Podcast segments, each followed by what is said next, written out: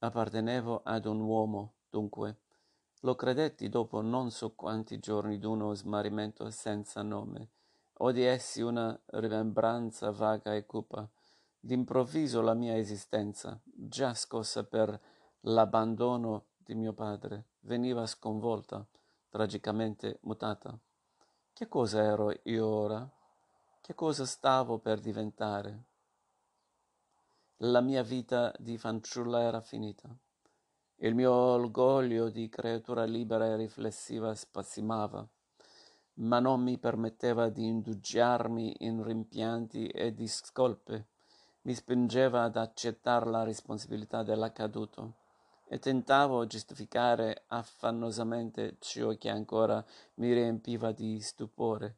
Quell'uomo, da quando lo conoscevo, da due anni circa, lo avevo visto quasi ogni giorno, m'era stato compagno ed aiuto di lavoro, l'avevo guardato sempre con una franca compiacenza fanciullesca. Le sue goffaggini stesse mi avevano divertita. Poi un giorno Egli aveva tranquillamente disonorato ai miei occhi mio padre, perché non avevo dubitato neppure un istante che mentisse. Io non sapevo nulla della vita e subito la sua esperienza m'aveva infuso una specie di rispetto e mi sorrideva con pietà. Avevo assistito all'angoscia terribile della mia anima improvvisamente sperduta e m'era apparso diverso da quel di prima un essere nuovo, dotato di tutto ciò che veniva a mancare a mio padre, come lo giudicava con dignità, con sdegno, e come era commosso difendendo la mia povera mamma. Un solo momento ne avevo ricevuto un'impressione fastidiosa, quando, chiestoli se mi avrebbe sostenuta, con la sua testimonianza, allorché io avessi affrontato mio padre, m'aveva scongiurata di tacere, di tacere. E da quel momento m'aveva avviluppata colonda delle parole carezzevoli. Il mio cuore si era intenerito. Non avevo, avevo dubitato un solo istante della sua devozione. Avevo accettato, con la superbia non per anco estinta della mia superiorità. Sapeva egli della stanchezza che m'aveva avvinta, m'aveva tenuta fra le braccia, m'aveva detto di amarmi ed io avevo ascoltato. Non potevo concepirmi vittima d'un calcolo, l'amore doveva aver fatto tutto questo. Ed io come ero impreparata ad accogliere il misterioso ospite. Ah, che davvero non sapevo nulla in fondo della vita, per aver troppo ed esclusivamente contemplato mio padre. Non mi ero mai raffigurato il mio avvenire di donna. E donna, ecco, ero divenuta subitamente proprio quando non potevo più confidarmi a mio padre, quando tutto il nostro passato perdeva ogni valore ai miei occhi, quando la stessa mamma mia non era più in grado di ascoltarmi e di illuminarmi, neppure un istante ebbi la tentazione di svelare alla disgraziata il mio terribile segreto. Ella soffriva già abbastanza, chiusa nel suo dolore. Mio padre, come lo sentivo lontano, staccato ormai dalla mia vita, e che strazio aggiunto a strazio, questo di celarli la tempesta che mi travolgeva. Sola e in silenzio mi lasciava invadere da una specie d'autosuggestione di follia lucida. Era l'influsso dell'improvvisa scossa fisiologica. I ricordi che serbo sono come quelli della febbre, quando mi dissi per la prima volta che dovevo forse ricambiare la passione di quell'uomo, accettar da lui per tutta l'esistenza l'appoggio, il rifugio che egli mi offriva, separandomi da tutto ciò che aveva costituito fino allora la mia vita. Non so, non vedo più chiaramente. Avevo cominciato a pensare che forse io amavo il giovane da tanti mesi senza saperlo, che forse qualcosa sotto le umili apparenze m'aveva sedotta di inesplicabile. Poi avevo soggiunto che forse in quell'avvenire di amore e dedizione non mai prima intravenuto era la salvezza, era la pace, era la gioia. Sua moglie, non l'ero di già? Egli m'aveva voluta, egli m'era destinato. Tutto s'era disposto mentre io credevo seguire una ben diversa via. Quello sposo delle leggende, che m'era sempre parso un puerile personaggio, esisteva, era lui. L'uomo s'accorse subito che la sua causa trionfava e forse non ne fu neppure molto sorpreso. Avevo però tremato, adesso più sicuro, pieno di speranza. Secondava le effusioni ch'io esalavo in lettere e in parole, altre e più rili insieme. E per arrestarmi sulle labbra ogni domanda di esplicazioni, ogni interrogazione sull'accaduto, riprendeva a baciarmi le mani e i capelli fugacemente e mi ripeteva con un poco di solennità che tutta la sua esistenza non sarebbe bastata a ringraziarmi del dono della mia e tentava impadronirsi di nuovo della mia persona, ma l'iniziazione era stata troppo atroce e mi rifiutavo, come molte fanciulle alle quali le letture dei romanzi suscitano immaginazioni informi che nessuno li illumina. Io supponevo che la realtà non fosse tutta intera in quella che mi aveva colpita disgusta- disgustosamente. Immaginavo un compenso a venire di ebbrezze ineffeba- inaff- ineffabili che avrei goduto da sposa.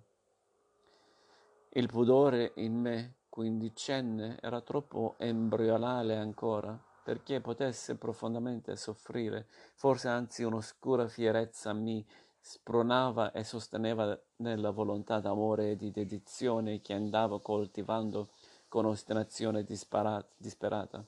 Ma il babbo notava le mie distrazioni e i miei turbamenti. D'improvviso mantenne la paura e mi impose di non tornare in ufficio. Nella brusca separazione mi esaltai maggiormente e credetti di passare i giorni più orrendi della mia vita. Poi, riuscita a corrispondere col giovane, fui incitata da lui a dichiarare a mia madre il nostro amore. E la mamma, triste, affranta, china verso il precipizio della sua ragione, parve come bere ad una fontana di giovinezza ascoltando la figliola innamorata. Erano i suoi vent'anni che ella ri- rievocava. Era la felicità invano sognata per sé che, i, che si illudeva di veder risplendere per la sua creatura. Qualcosa di lei palpitava in me in quell'ora per la prima volta. Lo sentiva inconsciamente. La sventurata non poteva immaginare il dramma che aveva troncato la mia adolescenza. Penso anch'ella ad un sentimento magicamente sbocciato nel mio cuore per salvarmi da un'esistenza ibrida e raccolse tutta l'energia di cui disponeva perché le mie lagrime cessassero, perché il suo sogno di dolcezza trionfasse una volta nella sua figlia. Io la osservavo con tenera mestizia, con un senso vago di timore per me stessa, riconoscendomi fragile come lei, chiedendomi se veramente io avessi maggior fortuna e non mi illudessi fidando nell'amore come ella s'era illusa. Quando il babbo seppe, parve non dare importanza, non credere quasi, ma per iscritto e a voce, io e il mio tristo eroe cercammo di persuaderlo che unico scopo della nostra vita ormai era quello di inurci la sua collera scoppio tremenda. Tuttavia neppure egli sospettò il vero, come avrebbe pensato alla delittuosa audacia, lui che si sapeva tanto temuto da chiunque la, lo avvicinava. L'idea d'uno sciocco infatuamento della bambina preferita, educata a disprezzare ogni fantasmagoria e a contare su di sé sola per la battaglia della vita, lo esasperava. Non riconosceva certamente la sua parte di colpa per l'attenzione affettuosa che m'era venuta a mancare nell'epoca in cui ne avrei avuto bisogno.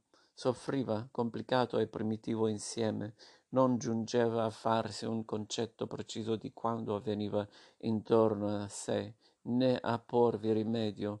Comprendeva di esser solo, a sua volta, d'essersi alienata l'unica riconoscenza e dalla l'attendarsi del biasimo generale sul suo capo dal presagio di imminenti catastrofi traeva una disperata smania di tirannia e di vittoria ad ogni costo.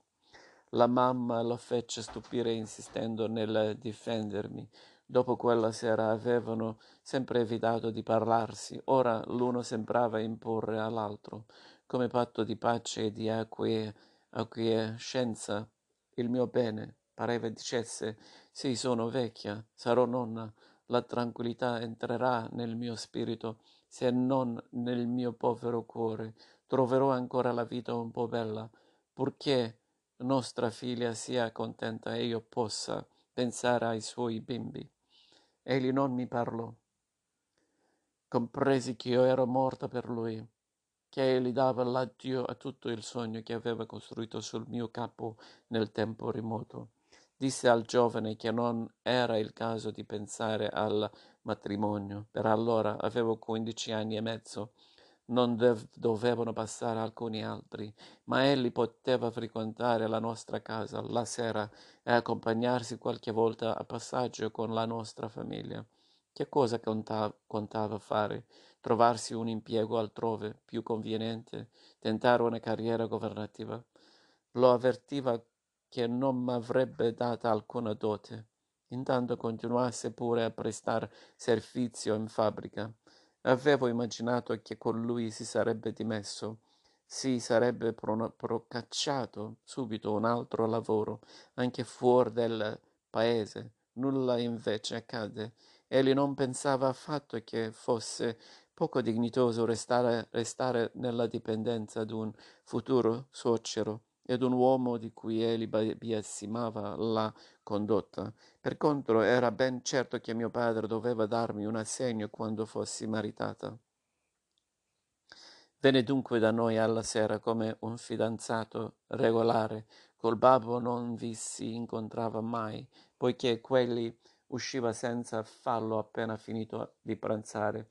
Attorno al tavolo i ragazzi giocavano o leggiavano la mamma ed io ci indugiavamo in qualche ricamo e il giovine si divertiva a farmi indispettire contra- contraddicendomi sistemic- sistematima- sistematicamente nella conversazione. Ogni tanto mi dava un bacio all'impensata senza curare la, le proteste di mia madre e le risa dei bambini. Allora mi rabbonivo ci lasciavamo verso le dieci, dopo esserci abbracciati nell'anticamera buia ove io sola l'accompagnavo. A volte le sue mani mi afferravano, un po' febbrili un istante, risuscitando nei miei sensi il brivido, ormai lontano di terrore. Le prime settimane s'era fatto in paese un gran discorrere della nostra relazione. Il mio brusco allontanamento dalla fabbrica era stato interpretato dai più maligni come la conseguenza di una scoperta da padre di mio padre. Non avevano, circa un anno prima, le stesse lingue sussurrato che l'affetto di mio padre per me fosse più che paterno, non s'erano compiaciute in invenzioni odiose e mostruose. I miei genitori non sapevano quel che ora si andava dicendo. Dinanzi alla sicurezza ignara dei miei, avevo sentito in me crescere un senso di vergogna. Un senso di vergogna. Almeno il mio fidanzato fosse insorto contro i diffamatori. Pareva invece aver preso un contegno speciale di fronte ai suoi compagni come se fosse tutto ad un tratto salito in dignità. Questi lo invidiavano e insieme sembravano esser contenti che uno del paese avesse umiliato l'orgogliosa famiglia forestiera.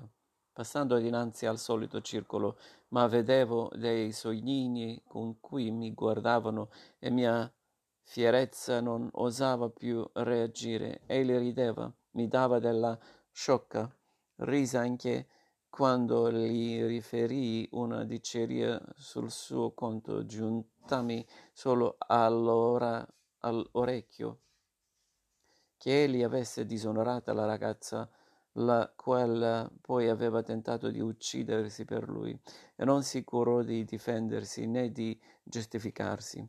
Passando i miei anche le chiacchiere cessarono. Io ero del resto ormai isolata dalla vita paesana. Il giovine geloso pretendeva da mie mille rinunce assurde. Non dovevo affacciarmi alla finestra, dovevo scappare in camera mia se qualche uomo capitava in casa, compresso il dottore della mamma. La mia personalità fino allora così libera, dinanzi alla memoria del fatto che io consideravo irreparabile, insorgeva a tratti, ma soltanto per farmi più sentire la sconfitta patita. Pure scrivevo alle mie amiche che ero felice, cercavo di ingannar me stessa e riuscivo ad eccitarmi la fantasia fino a provarne una specie di ebbrezza. Amarlo, amarlo, sì, lo volevo tenacemente e non mi soffermavo su alcuna delle continue impressioni spiacevoli che il mio fidanzato mi procurava. Scoprivo in lui una quantità di difetti, prima insospettati. Lo sapevo incolto, ma l'avevo ritenuto più agile di mente e il suo carattere soprattutto deludeva la mia aspettativa con qualcosa di sfuggente, di ambiguo, e la piccola ragionatrice che io ero pur sempre aveva talvolta dei moti di sorpresa non scevri di indignazione ma li reprimevo tosto. Io volevo credere alla mia felicità presente e a venire, volevo trovare bello e grande l'amore, quell'amore dei sedici anni che riassume alla fanciulla la poesia misteriosa della vita. E nessuno vicino a me mi guardava negli occhi, entrava nella mia anima, mi diceva le parole di verità e di forza che io avrei ancora saputo comprendere il mio volto impallidito, incorniciato dai capelli che avevano, avevo lasciato di nuovo crescere, perdeva di espressione e di singolarità. V'era stato davvero un tempo in cui io potevo ducarmi alla spiaggia a mio piacere e tuffarmi per ore nell'acqua e vagare nella campagna e abbandonarmi a sogni di lavoro e di bellezza senza fine. Adesso le giornate scorrevano quasi per intero nel silenzio della mia stanzetta. Preparavo il corredo ed allora restavo per lunghi momenti sospeso guardando le mie mani posate sulla mussolina bianca. Il mio avvenire di sposa si delineava, il babbo più facilmente che io non mi aspettassi. Si piegeva all'idea di maritarmi entro pochi altri mesi. Piegava all'idea di maritarmi entro pochi altri mesi e mi pareva d'esser preparata anche con la visione della vita ristretta che mi attendeva e non sentivo distintamente nessuno scrupolo per l'abbandono dei miei, di mia madre, sempre più debole, sempre più paurosamente smarrita, dei miei fratelli senza guida e senza amore, e nel mio fidanzato che avveniva. Forse un certo rispetto si insinuava della sua coscienza per la creatura rubata. Forse nel suo amor proprio si illudeva di poter farmi felice. Deciso a non lasciare l'impiego in fabbrica, calcolava su prossimi miglioramenti e su una futura successione a mio padre. Dibatté a lungo con lui la questione della dote. Al fine si rassegnò ad accettare soltanto un assegno mensile. Volevo una promessa legale, ma mio padre, indignato, fu per troncare ogni trattativa. Il mio fidanzato non disponeva di nulla, appena di che rifornirsi la guardaroba e comperarmi l'anello matrimoniale. Il babbo diede il denaro per il mobilio. I miei futuri parenti non intervenivano che per meravigliarsi della poca larghezza nostra. La situazione diventava in silenzio sempre più penosa per tutti. A, a che prolungarla? La data dello sposalizio si fissò per la fine di gennaio. Poco meno di un anno era trascorso dalla tragedia silenziosa della quale mai una parola mi era uscita di bocca, neppure col- colpevole. I preparativi precipitarono, senza gioia, la vigilia della nozze, il babbo, in uno di quei momenti di parossismo che egli aveva ora frequentissimi, mi bistrattò acerbamente per un pretesto. Alla sera la mamma venne accanto al mio letto, tentò parole di preparazione per quello che m'attendeva l'indomani. L'introppì tosto abbracciandola, carezzandole le tempie grigie, mentre dei singhiozzi soffocati mi scuotevano, scuotevano tutta. A ventiquattro ore dopo, con mio marito, guardando dal treno la campagna biancheggiante di neve sotto le stelle, io pensavo alle due sofferenze diverse che in quel giorno, con sforzo enorme, si erano celate sotto il sorriso dinanzi a quanti erano accorsi a bene augurarci. Piangevano in quell'ora i miei genitori nelle loro stanze solitarie.